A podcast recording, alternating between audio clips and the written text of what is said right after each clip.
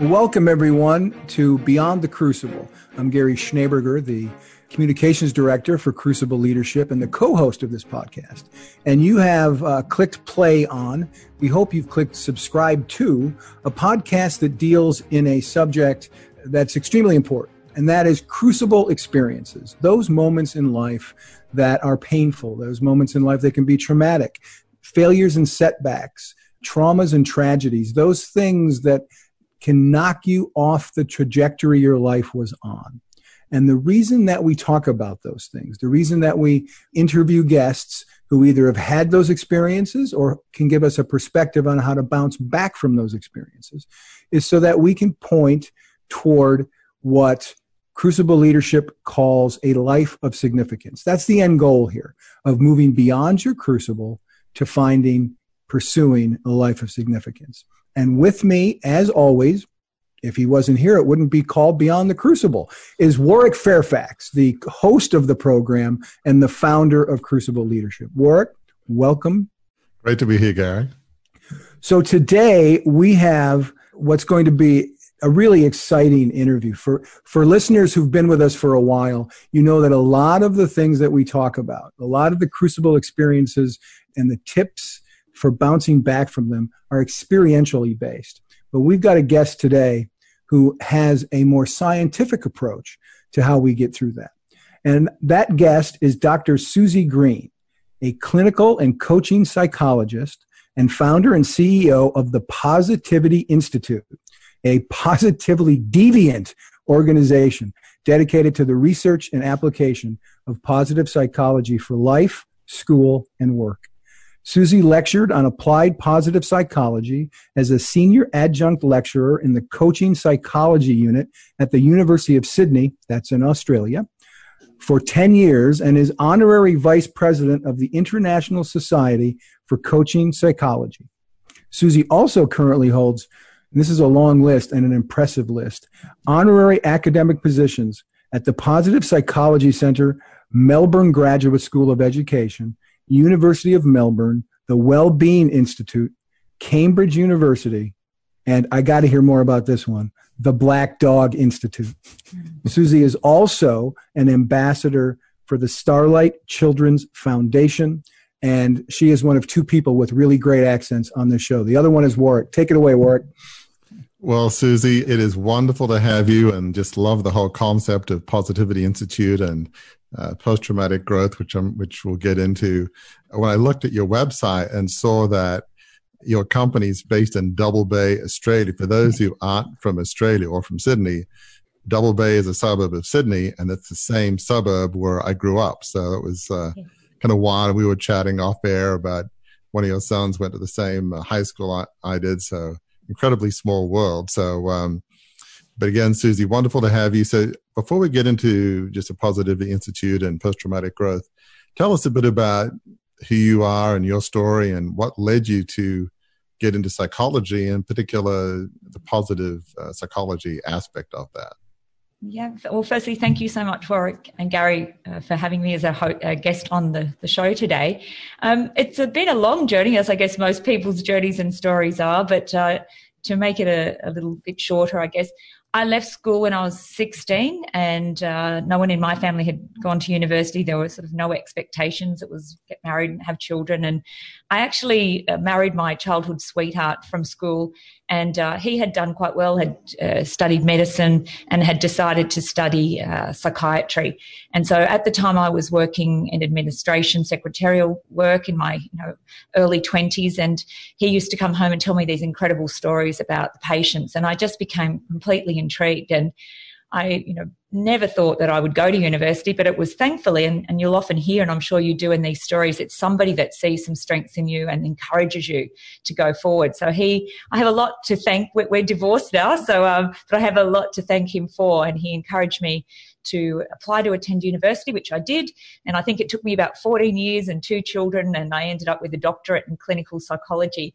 And um, but one little, uh, it wasn't quite a crucible experience, but perhaps one of more of those aha moments. I remember sitting in the le- in the lecture theatre at the University of Wollongong, my very first lecture absolutely petrified, thinking, what am I doing here? Everyone's so much smarter than I am. And uh, the lecturer started by saying, you know, there's about 100 of you here today. There'll only be 12 of you possibly that make it through to the very end um, with doctorates.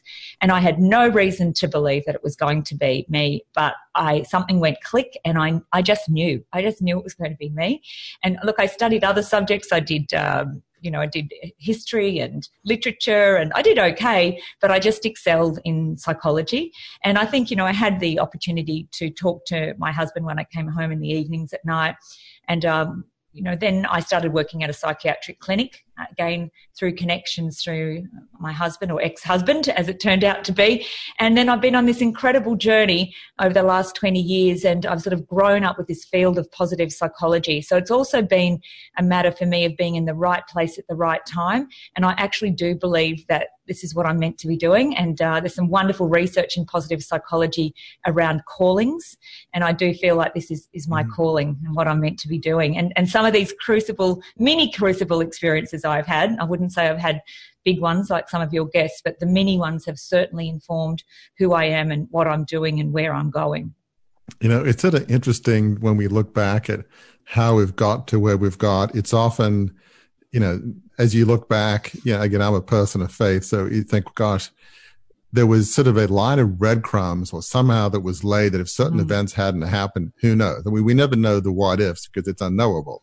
But Absolutely. you know, like with your first husband, maybe in the long term it didn't work out, but the fact that he was in medicine and was exposing you to certain areas, if you'd married, I don't know, an accountant or somebody different, I mean, who knows, right? I mean, it's like you, you can't get excited about something that you've never heard of. I haven't experienced. I mean, exactly. you know, and but somehow that happened. And um, what was it about psychology that uh, really intrigued you that sort of called out to you? It's almost like you hear a tune and it's like, this is my tune. What about yeah. it just led you down that road? And you know, I didn't really understand that for a long time. But I think more recently, as I've become familiar with character strengths and virtues, and I have my strengths art behind me on the wall here, and there's a whole body of research around that. Mm-hmm. One of my top strengths, two of my top strengths, so we often talk about our top 5 mm-hmm. character strengths. So these are morally valued strengths. One is curiosity. Sometimes my uh, partner will tell me I overplay that and I ask too many questions that uh, might become nosiness. But uh, so curiosity and I have love of learning. And so those two strengths mm. combined once I guess I found a, a, passion as well. And I mean, most people find psychology interesting, whether you go on to become a mm-hmm. psychologist or not. And in fact, I, I saw some research showing it's, I think, one of the top subjects that's studied uh, as an undergrad, regardless of what mm. professional career you go into. Yeah, I think maybe there's this natural curiosity of how are people wired? How do they think? What exactly. makes them tick? And then obviously in your case, how can I make a positive contribution in the field, not just intellectually, but in a way that helps people? So yes. there's something about that that really drew you. And just one point I also want to clarify for listeners in the US. In the US, an enormous, well, a significant proportion of people go to college. It's not yes. that way in Australia you no. know, at least not when, you know, we were growing up. I mean, obviously That's I come right. from a family where the expectation of going to university was pretty yeah, clear. Was Everybody did. and it wasn't right. just go to university, it was go to Oxford, you know. That's right. That's where I went, my dad went, my grandfather went. So there was clear. Exactly. But for most Australians that didn't grow up the way I did, that was a big thing. It wasn't like, of course you should go to college. It's like, well, well why? You got to exactly. be practical. So that Absolutely. was a big decision, a big choice for you. Absolutely. And also at a time where I don't know if women weren't as encouraged as much to do that as as boys. No. So um, all sorts of. So again, that's you know, I'm a reflective person, so I'm always curious about how you got to where you got to. So um, I know psychology is a big field, and you know much more about it than I do. But positive psychology, I'd not really heard of that. I mean, is that a fairly new field? At least I don't. I mean, how long has psychology been around? At least as an intellectual discipline, would you say? Is it like Yes, around 1900. William okay. James, the founding father of uh, modern okay. day psychology. Actually, I visited Harvard not last year, the year before. So that was sort of where it was born. And went, I went. The original building uh, wasn't okay. there any longer, but it was such a, it was like a you know, wonderful to go and visit. And um, so William James, 1900. And uh, if you look back, actually, anytime I go and do some research on a different area of psychology that I haven't looked at for a while, I'll generally find it leads me back to William James. So he was such a thought leader. He had something to say on every topic that we're talking about now. And then into um, jumping ahead a little bit into the 50s and 60s, there was the movement, uh, humanistic psychology was born, and it was looking at, I guess, human potential. And there were people like Abraham Maslow, who many of us mm-hmm. now are familiar with the term self actualization, mm-hmm. Carl Rogers, another incredible psychologist. Uh, and there are a group of these people, uh, mainly in the US, I would say. And uh, then what happened was cognitive psychology came in, in the 60s and 70s, people like Beck, Aaron Beck, and humanistic psychology was sort of forgotten about for a little while because there wasn't enough rigorous science to really understand what does it make for us to be fully functioning individuals. We couldn't really mm. fully scientifically investigate that.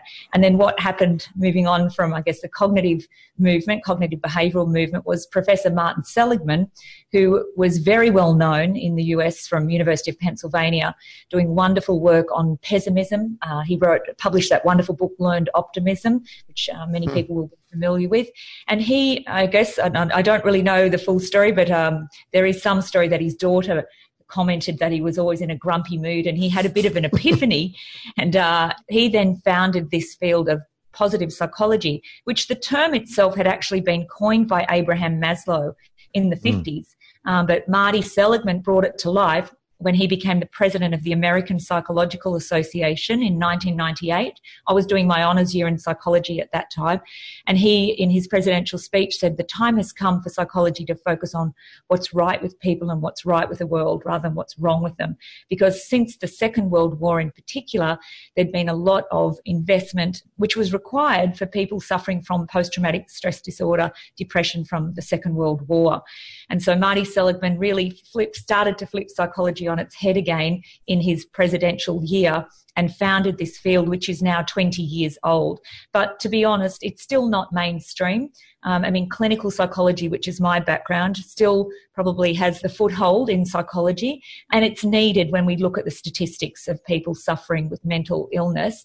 But um, positive psychology has brought a fresh air, a breath of fresh air to psychology for people like me. That when I was doing my clinical training, I remember being, a, you know, getting in trouble from my supervisor saying there's too much laughter coming from the clinical room, Suzy. You know, and look, so I sort of I realised fairly quickly that you and I worked in a psychiatric clinic for a number of years. It wasn't for me. We do need people to do that sort of work, but it's very hard work. And again, I think through a series of fortunate events, I've been blessed to be able to do this. I would describe it as much more proactive work. So the space we work in is helping people proactively learn the skills of well-being, resilience, optimal human functioning so they can live their best lives. And I almost think of just like traditional medicine, is it valuable to know how to cure cancer and heart attacks? Yes. I mean, if you have cancer, heart attacks, Absolutely. you want that to be um, the best medicine, the best technology. But on the other hand, are there things that we can proactively do with diet, exercise, you know, mental, spiritual disciplines that are shown to have positive health benefits? Well, yes. So Absolutely. why wouldn't you want some prevention, right? Because, you know, if you're fit and healthy, doesn't mean you won't get sick, but maybe, you know, if you eat the right diet, the chances of getting diabetes is not eliminated, but it's significantly lowered. And exactly. so it's like, why wouldn't on a psychological basis? Yes, it's important to understand depression and schizophrenia mm-hmm. and all sorts of mental disorders and mental challenges but why wouldn't you want to understand what are the things that can help keep us psychologically healthy and you know uh, i wouldn't say prevention but somewhat uh, ameliorating uh, factors i mean it seems logical like in you wouldn't hear medical you know people in medicine saying why are you talking about health and exactly. helping people be healthy and, and fitter and, and losing weight well that's stupid we should just focus on cancer and heart attacks. You wouldn't have that discussion, right? No. But so it seems not. like in the world of psychology, there's still a little bit of that discussion. Is that kind of what you find still? Yeah, it's starting to it's starting to change, and I've been really fortunate to have been involved with the field of positive education, which actually emerged in Australia when uh, Geelong Grammar brought Marty Seligman and his team mm-hmm. of academics from UPenn out and trained all of the staff. You know, nine days of positive psychology. This was in 2008 I worked at the second school, which was Knox Grammar at the time. And now I've, for the last 10 years, I've worked with numerous schools across Australia. And our approach is we work primarily with the teachers directly, and it, but it's about supporting the teachers to teach the children the skills of resilience and well-being as a preventative approach for mental illness, but also to improve well-being and improve their academic performance as well, because there's some great and growing research showing, which we all intuitively know that when you're well, you do well. well, right, and right, and when you're getting poor grades, there's usually some reason, whether it's a family or poor self-image, and um, yeah, it, exactly. So. Uh, one of the things that really intrigued me about this whole discussion of um, positive psychology is with Crucible Leadership, it's not grounded in science. It's really grounded in stories, mm-hmm. anecdotes, if you will. You know, in part, my own story of Australian listeners will know, and past podcast listeners will know of just growing up in a 150 year old family media business, uh, which, amongst other things, had the Sydney Morning Herald and Sydney and radio, TV, a bunch of things. And it kind of uh, went uh, under on my watch, and so that was obviously a lot for me to grapple with and get over. And so, obviously, in my own life, you know, I have some thoughts about at least what worked for me, which mightn't work for everybody else, but certain things. And then um, just chatting to other folks who've been through all sorts of different crucibles.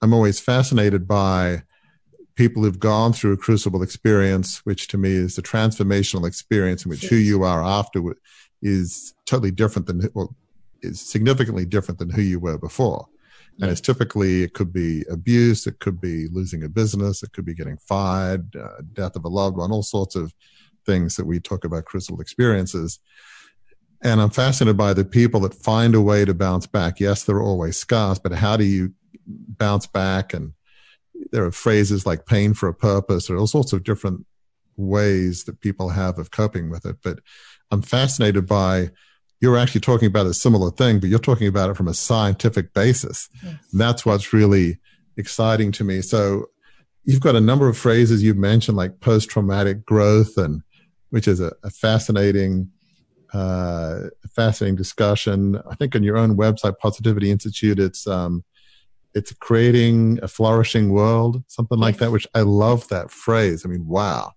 So talk about what are some of the elements that, irrespective of the crucible or the trauma, that lead some people to growth in a way that maybe you wouldn't have been possible without it?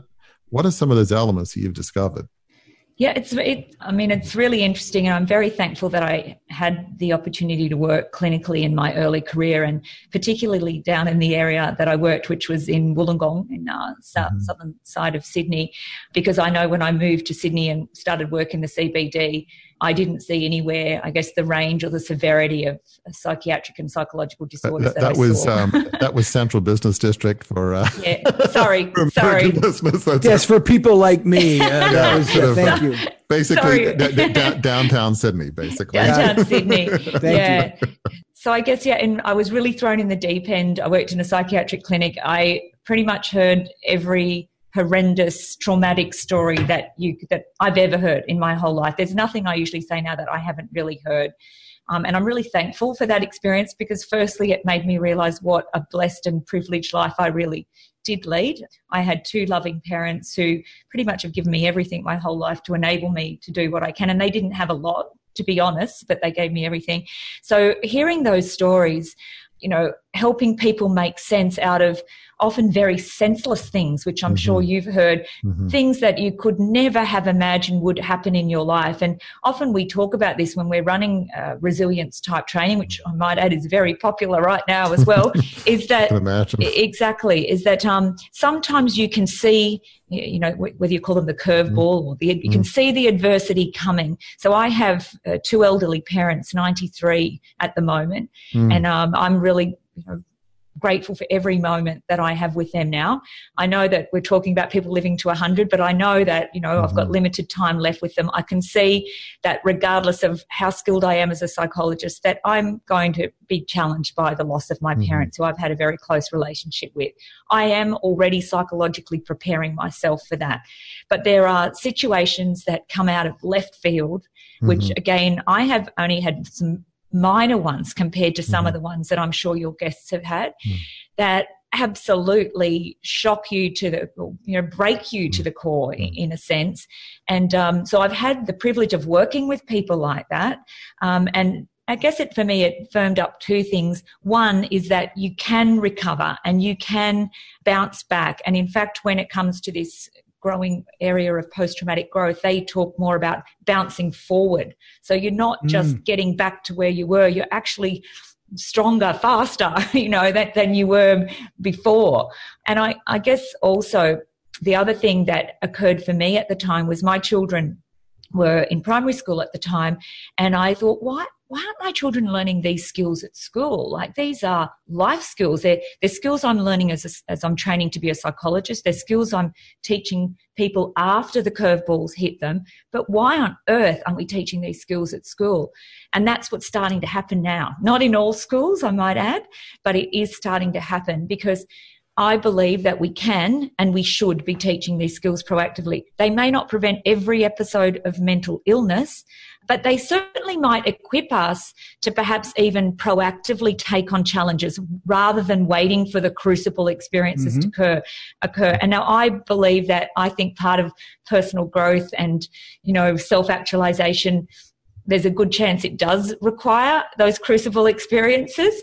But I think we could possibly complement that with proactively seeking out growth opportunities for ourselves, which most people like to stay in their comfort zones. They don't tend to like to sit with the discomfort that accompanies moving out of our growth, you know, moving out of our comfort zones. So I think for me, I've been really interested in this and I'd love to hear your thoughts on this too with, um, you know, sitting having the need for these crucible character building experiences versus how do we also proactively teach our children to stretch themselves and put themselves in perhaps not traumatic experiences but growth experiences right i mean where there's some risk you know you yes. enter into a school prize or you go for an athletic event or there's yes. a ballet recital or you know exactly. uh, you want to be in a play whatever it is there's the risk of rejection there's a risk yes. of somebody saying you know, you're really actually pretty awful. And I can't believe you actually tried out for this part. I mean, really, That's right. you, which you doesn't tend to happen these days very often at school, unfortunately. No.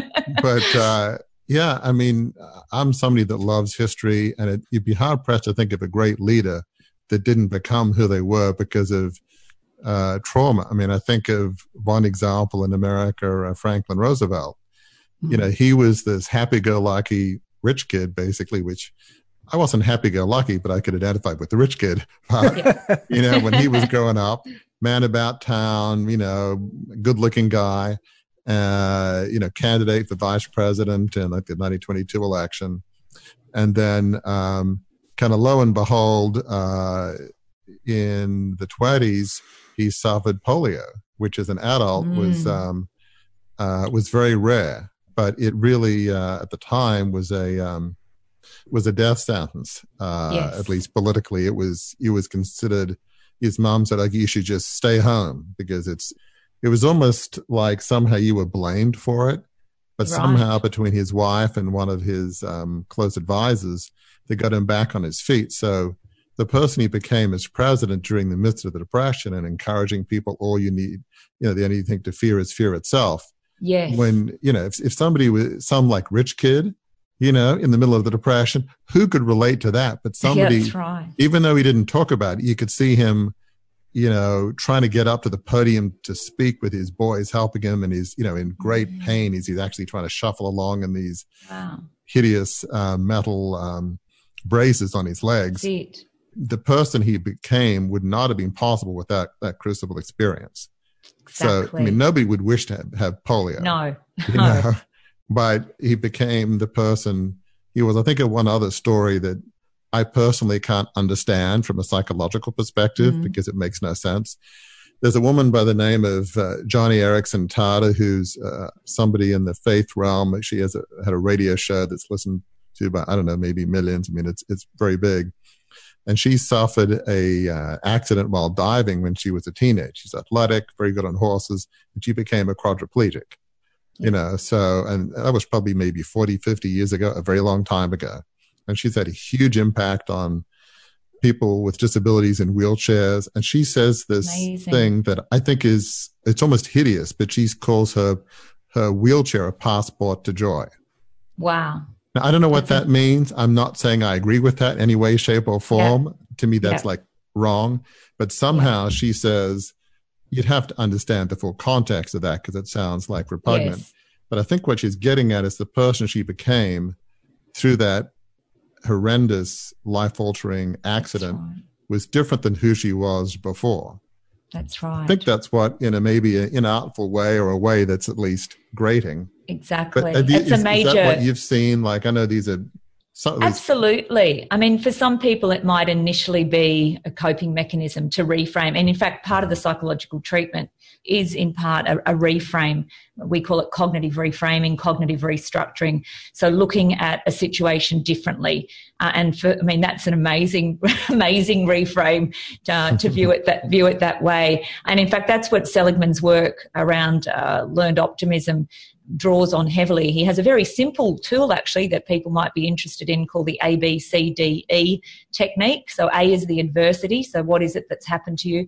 B is the belief. So that's the belief that you hold your perspective on that situation, which then leads to C, which is the consequence. So due to your beliefs on the situation, you can lead to a variety of emotional and behavioural consequences. And Warwick, in 2008, I was working in Sydney through the GFC, 2008, 2009, and I had a clinical practice and I had a coaching, executive coaching practice. I was just transitioning at mm-hmm. the time. And so I, I saw this in real life. I had people that were coming to me for exactly the same adversity, loss of job out of the blue. Mm-hmm. And these were people, I had one man say to me, if you told me I'd be sitting in this chair a year ago, I would have laughed at you. Mm-hmm. Um, you know, very high performer in his role, mm-hmm. loss of job. And so some people came for clinical treatment because they had beliefs of, this is it, I'll never get another job, I can't put my kids through school, a whole range of these types of beliefs, which then led to, you know, depressed mood, you know, behavioral consequences in terms of not looking for another job even. They don't employ old people. I heard that said so many times versus people that came to the exec coaching, which had the same situation but had a belief, okay, you know, I didn't really expect this, but it might be just the opportunity to explore other areas of interest that I have, other career, might be an opportunity to change careers. So I could see it in real time, same situation, different perspective. Um, and which they had, in sense, in a sense, had done by themselves before they'd even come to see me. But yeah, that reframe, um, the way that you look at a situation, has been found to have a significant impact on how you do, how you feel, and how you do. And, and this you know, brings up a an interesting point in an article that you sent us, Suzy, from the Journal of Loss and Trauma. And we talked at the outset about the scientific underpinnings of what Suzy does as compared to the experiential things that Warwick does through Crucible Leadership. And I, the summary of this study on post traumatic growth really gets to the point that you're talking about, about mm-hmm. reframing what happened and seeing it as an opportunity to move ahead. I'm just going to read a couple lines from it. It would behoove humanitarian interventions to abandon erroneous assumptions and consider the other side of the coin in order to guard against undue bias toward making drama out of the trauma. However, quote unquote, justified it might be.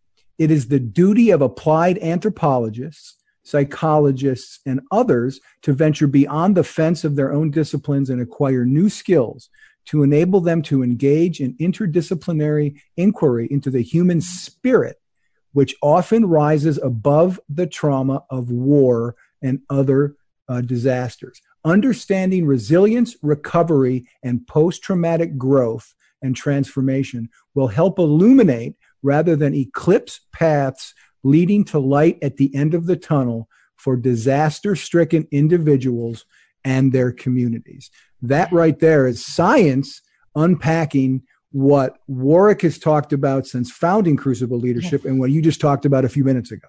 Exactly. And look, it is an emerging field and we do need more research on it, but all of us know people that have suffered adversity. And, and in fact, the early studies on resilience looked at, you know, children that were in adverse situations that maybe twin studies where one actually did develop a, a psychiatric disorder and, and the other one's flourished and trying to understand what it what is it about those children or those qualities that that allow them to do that. So, um, but yeah, the area is very, very interesting, and, and it also talks about a shattering of our fundamental beliefs or schemas, and and that's often it's like a what we call it in Australia, a what the a what the moment, like what what what what, what just happened, and then it does.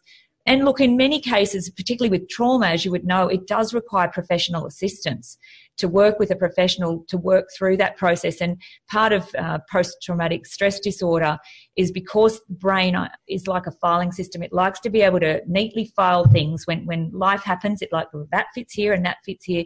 And when something that comes out of left field that doesn't fit anywhere, the brain keeps bringing it up. It keeps re-emerging, which is why you have nightmares and, you know, dreams about it because the brain's trying to file it. And so part of the healing process is often with, uh, whether it's a psychiatrist or a psychologist, trying to create a narrative around what happened and some meaning making through it.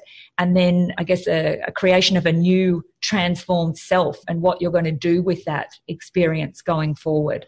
I mean, that's, I think that's so important. I think it's changing a bit, but there used to be a case where, you know, unless you were going to be locked up somewhere, you should never see a psychologist or a psychiatrist. Yeah. There was the stigma about it. But it's like with anything else, you know, if you had some health issue, uh, cancer or some description, you go to a doctor to seek help. Well, same with psychologists or psychiatrists. I think it's, you know, very important because for me, at least, understanding kind of what I went through and why I was feeling what I was feeling was very helpful, you know, yes. and maybe some of the things I was exposed to growing up, some of which were positive and some of which, like all of us, weren't such positive influences, you know, and That's we right. all have our scars. So, um, yeah, I mean, it, it's hard to understand how some people bounce back and others don't. I mean, obviously that's what you study. I mean, yeah. it's that whole with thing with kids, nature or nurture. Anybody that's had kids know they come out of the box a certain way. They're influenced by us and by life and community, but some come out of the box, they're athletes or they're scientists or they're artists. And, yeah. and I have no idea whether that's true psychologically in terms of a tendency towards optimism, whether that's yes. learned, choice, you know, nature or all of the above. That's yeah. probably a comp. Do you have any feeling on yeah. that? What mix is it? Is it a mix? The area, yeah, it, it is it definitely. And the area that I've been looking at, I guess, more intensely over the last uh, probably eight years is called mental toughness. And it's a it is actually a scientific construct. So it's a, a construct, a, a, topic that's been studied rigorously in, in science, primarily in, in the UK, and it's been used looked at in education as well. It comes off the back of some earlier research on cognitive hardiness, and there was some great research mm. done by Kobasa and Maddi, and I think looking in the military as well. And so they have found that there is a genetic component and that some people are just born a bit tougher, if you like, than others. And, you know, some of the great insights that we have when we're running this program in leadership programs is that for those that's scoring higher, and you can actually take an assessment as well, for those that are scoring higher, on the mental toughness assessment, they often don't have um, patience or tolerance for others that aren't like them. Um, so yeah, I have a partner who's ex ex military, and I know in the early stages, it you know we spoke a lot about that. Not everybody's like that. You know, in fact, you're you're possibly an outlier when it comes to this. When it comes to this, and so it often does bring great insight to people when they realise that no, not everyone is like that. Not everyone can just move on and build a bridge and get over things. In fact, the research says the majority of people aren't like that. But the good news is that that we can learn some skills to cope a lot better with uh, the dramas and the traumas that come along. That is the wonderful maybe gift of a crucible experience. It does teach you a bit of humility. I mean, certainly for yes. me, um, humility has always been one of my highest values, even before the whole takeover thing. But yeah, I mean, when right. you lose a two billion plus business, and you know, if you Google me, you know, the Wikipedia entry is still not favorable and probably never will. I often say, you don't want your self worth uh, defined by Google or Wikipedia not no way. But, um, no one of the way. things I'd be curious is, I mean, one of the things I've viewed from my world of crucible leadership is to a certain degree, you go through trauma. You, you can't always control what happened. And yes, it could take years to get over and there's counseling. And sometimes you could say, I'm going to get over it tomorrow. And it could take 10, 20. It took me a decade or more to really, you know, begin to get beyond it. But the, the word that comes to mind is sort of choice am I going to yeah. try and deal with it and move forward. And that could be seeking counseling. That could be saying, okay, what, what are the positive things I can learn from it? Like in my case, not all of it was my fault. A lot of it was my fault. Okay. How do I accept ownership of that and blame, if you will, and then move on and forgive myself? Yeah. I mean, a lot of thoughts going through my head. One is choice. The other word is, is forgiveness, forgiving yourself, forgiving others. Absolutely. You know, like you think of abuse victims as the classic case of how can you forgive the unforgivable? And from my perspective, not having gone through that, it's like, well, if you don't, it holds you back. Again, I'm not a psychologist, but it's like, it's, you know, you're worth forgiving, even if they're not. Kind of, anyway, it's com- I, I guess I asked about three different questions in one. Right. but, but basically, really, the core one is is choice. And yes, do you feel like there's some degree of choice about how you deal with it? And one Well, I leads to a think- positive path, I mean- and one leads to a not so positive path. Yeah, and I think you know one of the major components of, developing mental toughness or resilience is around our mindset. Um, but the thing is, where it sounds really simple, like you know, Mhm. oh, well, just think differently, just change Right. your thinking. But it's actually really difficult to do, and nobody has got the silver bullet around how to to change those neural pathways a lot quicker than you know because they're well-worn pathways which have often been there from our you know early um, childhood adolescence and the longer they go on the stronger they are. And so it means sometimes it is through these crucible experiences that there is has to be a rewiring and we have to start or we start seeing ourselves and situations differently. But yes so p- a large part of it is through our mindset. Now for some people that's relatively easy to do. And in fact a lot of the work we do in the corporate sector we find um, some people do it and they don't even realize that it's a skill. And then you have other people in the same team where it's like an aha moment that they realize that they don't have to be a victim to their thinking. You know that thinking thoughts are not necessarily facts and that you can learn to be an observer and you can choose to think differently. But again i think you know it depends on your environment. There's a lot you know around who who's in your family the messages you've been given as well. And so some people a lot of people still i guess would think that they can't change their, their thinking which is why i'm going to use this opportunity to encourage people mm. to why we need to learn it at school you know because we may not be learning it at home as well. So i think yes absolutely choice but sometimes i think sometimes we can judge people so harshly that they haven't you know chosen to think differently or chosen to move on as well. That's so true. I mean, you can never judge somebody, especially if those are shoes you've never walked in, circumstances you've never been through. But yeah, yeah, I mean, I think you mentioned a number of things there and in your writings about um, community mentorship. I know in, in my case, I'm, you know, blessed to have a, you know, amazing uh, wife. I have three kids in their twenties and, um, you know, yeah, I had some mixed messages, uh, growing up about, uh, you know, my value or not value, but certainly for my own family, there's always been one message. It's unconditional love, which again, I'm not a psychologist, but Right. you give somebody unconditional love, just like a flower, they will grow and thrive. you know? Absolutely, and there's yeah, decade. I mean, so much research on that. Absolutely, and and again, not everyone has that experience. And if you um, don't have it, if you have like, yeah, you know, continual and perpetual abuse psychologically and physically your whole life from everybody you know, then how, yeah, recovering from that would seem to be difficult, if not That- close to impossible. I mean, if you did that, that'd be a miracle. If you, you know, yeah, and I guess that that's where like. Yeah, where you said it might be a mentor comes Mm-hmm. along, or you know, it might be a school teacher that right, um, plays that role. So those roles are really important in our community. right. Because you don't always have it from your family because you can't No. choose where you're born into. But you can choose your friends and that kind of thing. So Oh, please go ahead. I was just going to say because you mentioned forgiveness, and, and Yeah. I think that's a really important topic. The character strengths uh, assessment that I mentioned before, forgiveness is one of the character strengths. And having used it, it launched in 2004, and I've used it extensively over the years. And it, I haven't actually seen any studies on it, but my experience has been it, it's quite rare that it occurs in someone's top five character strengths. You often see it more so in their bottom five. And uh, I usually say, suggest to people, you know, take this as an opportunity to reflect because there's actually been probably over 30 forgiveness interventions that have been conducted now to show that letting go of those strong negative emotions that we hold, that stony unforgiveness is really bad for both your psychological and your physical well-being. Now, having worked clinically again, forgiveness, I know, particularly if there's been horrendous uh, transgressions made. Mm-hmm. It is a, quite a process to go through, but there's also some great research around just letting go of grudges that people hold on to. So, firstly, you know, if you do the assessment, have a look at where it sits. If, if you do have some insights that you're not a very forgiving person, I would absolutely encourage you to work on that. But what I have found is for people where it's in your top five, and it may very well be in your top five work too, is that when I've inquired about why do you think that is, I've had a, a, few, a couple of different responses. The first is that I grew up in a family where it was a topic. Um, maybe something had happened to the family and it had been a family mm. discussion, or it had been uh, value, a value that the family um, mm. had placed value on, or they had been through an experience where they'd had to actively work on forgiving someone else or forgiving themselves. And that's why it turns up in the top five. Yeah, I know. For me, it was like both. you know, yeah, right. I had to forgive myself.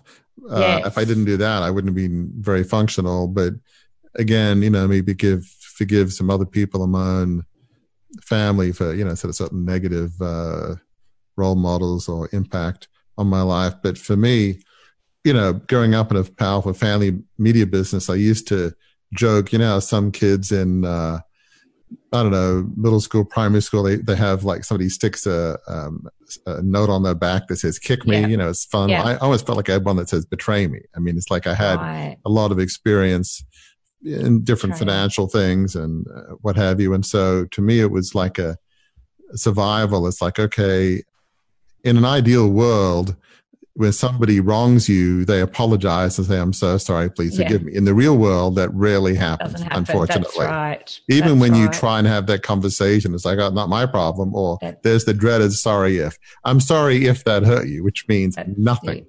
You know, it. exactly. it's almost the meaning I find, when people say that. But for me, uh, from my paradigm is, I come from a faith-based paradigm, so that helps to a degree in that, you know, from a Christian perspective, you know, you forgive because we're forgiven, which obviously is not going to help everybody, but it does to a degree in the faith community. But it's almost more practically, I feel like forgiveness is important because we're worth it. You know, yeah, it's a gift. Because it's a it, gift to yourself, actually. even if what they did to you was horrendous and wrong and quote unquote unforgivable, by holding that grudge, it holds you back. Absolutely. So it's not so much they're worth forgiving because objectively they might not be, but you are. By, by letting go, it helps you move on. And by That's not right. forgiving, you're in a cage. And why let them win? That's you know, right. exactly. you win by letting go. That's so, it.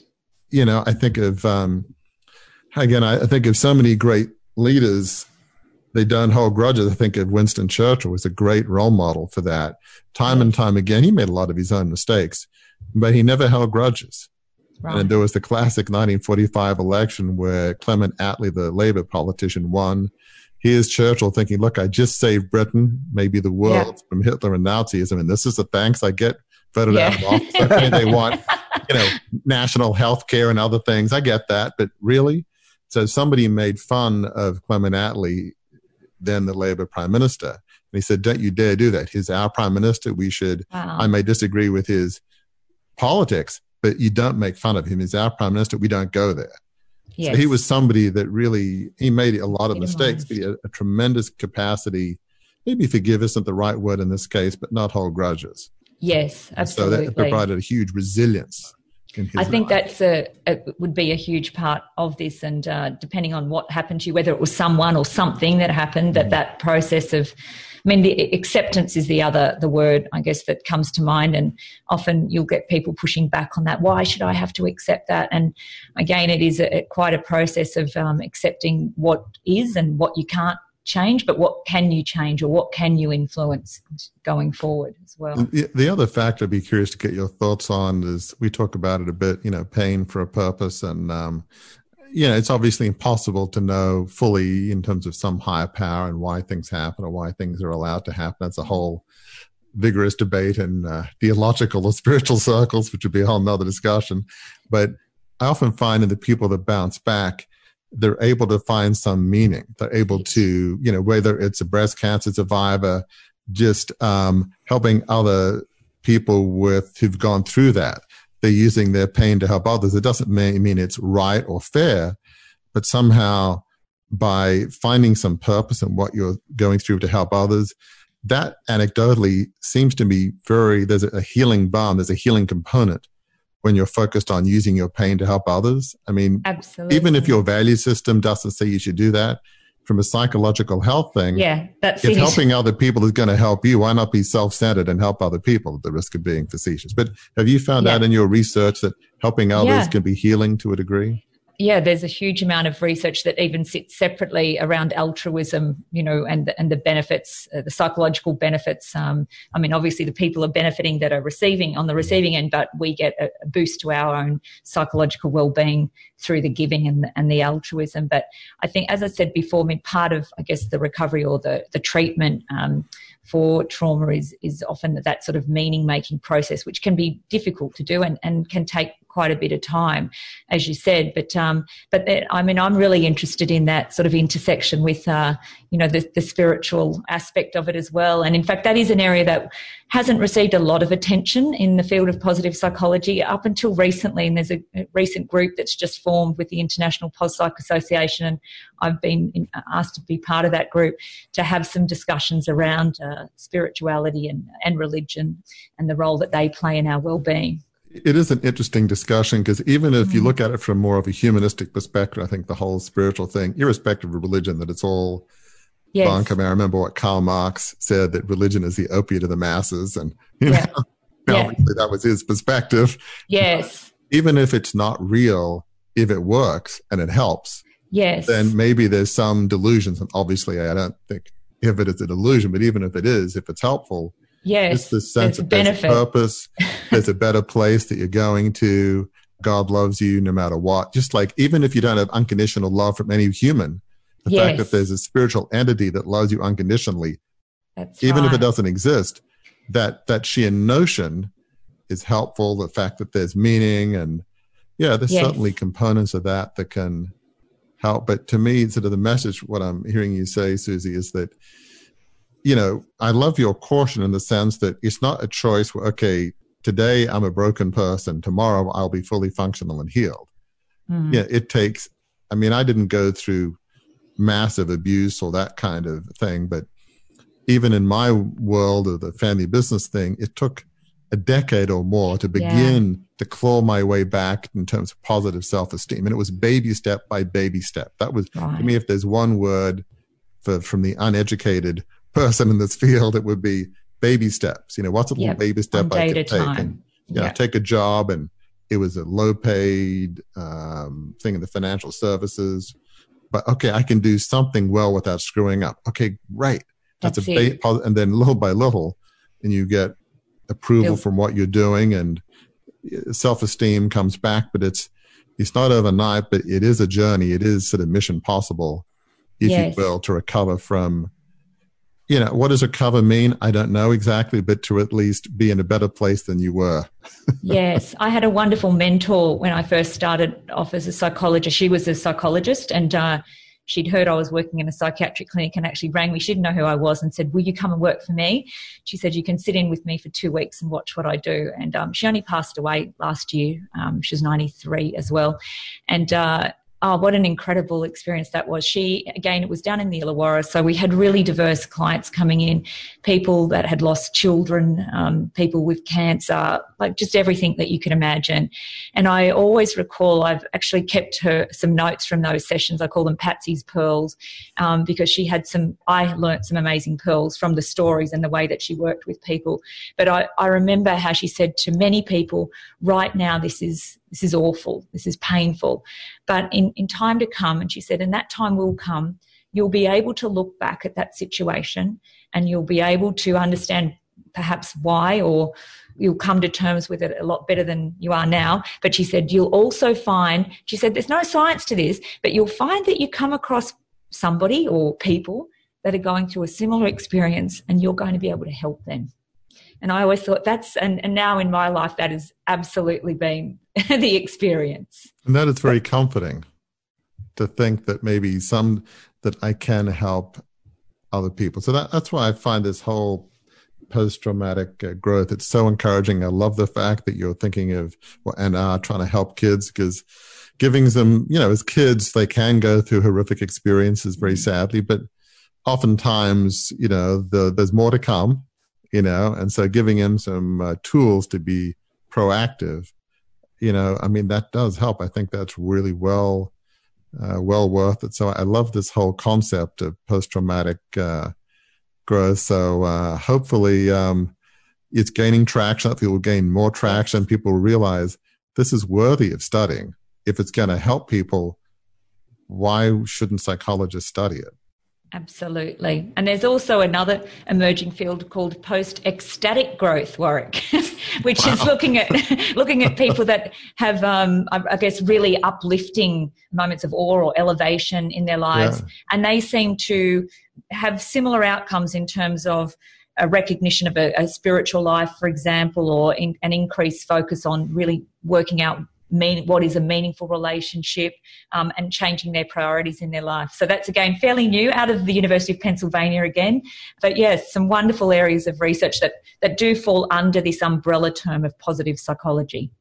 That is an excellent point for us to begin the process I like to call landing the plane. So we're not quite on the ground yet, but I can hear the gear going down and the guys with the little um, flashlights on the runway. One of the things I want to stress for the listener, as you've listened into this conversation between uh, Warwick and Suzy, is that you've heard some of the same language used from Warwick, who built Crucible Leadership as a brand rooted in story, rooted in anecdote, and from Suzy, who is talking about things from a scientific, psychological perspective. And one of the things, Suzy, frankly, that led us to reach out to you to be a guest is the acronym for the Positivity Institute that you've created. Actually, it's I'm looking at uh, an acronym for civil, and one of the things that shows up as I'm looking at it, I could be reading the Crucible Leadership website because I see words like character, I see words like integrity, I see words like authenticity, I see legacy, I see this commitment to making a difference in the world, mentoring and developing young people, doing meaningful work for causes that matter. That could be right off of the Crucible Leadership website that Warwick has created. So, in our last couple of minutes here, for listeners who've heard this and are intrigued, want to know more, how can they find out more about the Positivity Institute and about you? Oh, thank you. Thanks so much. Uh, well, go to the website, thepositivityinstitute.com.au. We've got a number of resources in there. We do offer services for individuals. Um, we do virtual coaching. We do, as I mentioned, some wonderful work in schools, and but uh, most of our work is actually in the corporate sector, in the workplace as well. So yeah, absolutely. First stop there. You can contact us if you've heard anything on here today that you want to learn more about.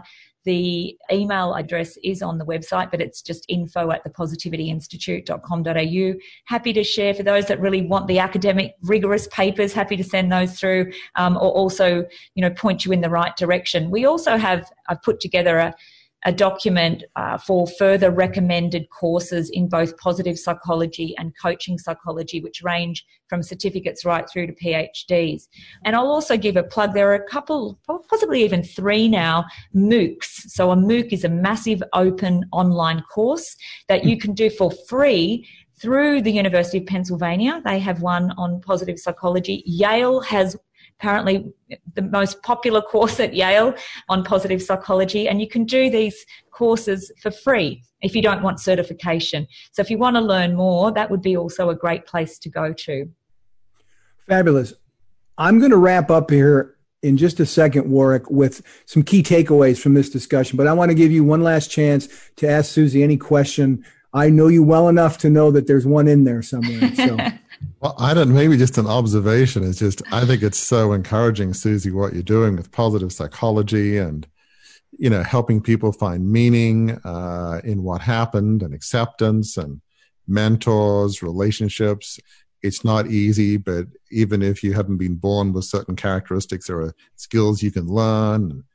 You know, and psychology should indeed focus on you know some of the um, clinical traumas, but it should also focus on the positive side, how, you know, to come back from a crucible experience. So, yeah, as Gary said, you know, just the whole civil acronym connectivity, ingenuity, vitality, integrity, legacy. I mean, wow. It's just like, I agree. I mean, I agree with everything that's there. It's so positive. So, uh, yeah, I think it's encouraging. More people need to hear about what you're doing that, um, it is possible to bounce back from crucible experiences from, from trauma and it is possible to have a positive attitude to life and it's not easy it's not going to happen overnight no. but um, even if people knew, okay, it won't happen overnight, maybe it'll take 10, 20, 30 years, maybe a lifetime, but there are baby steps of growth each day.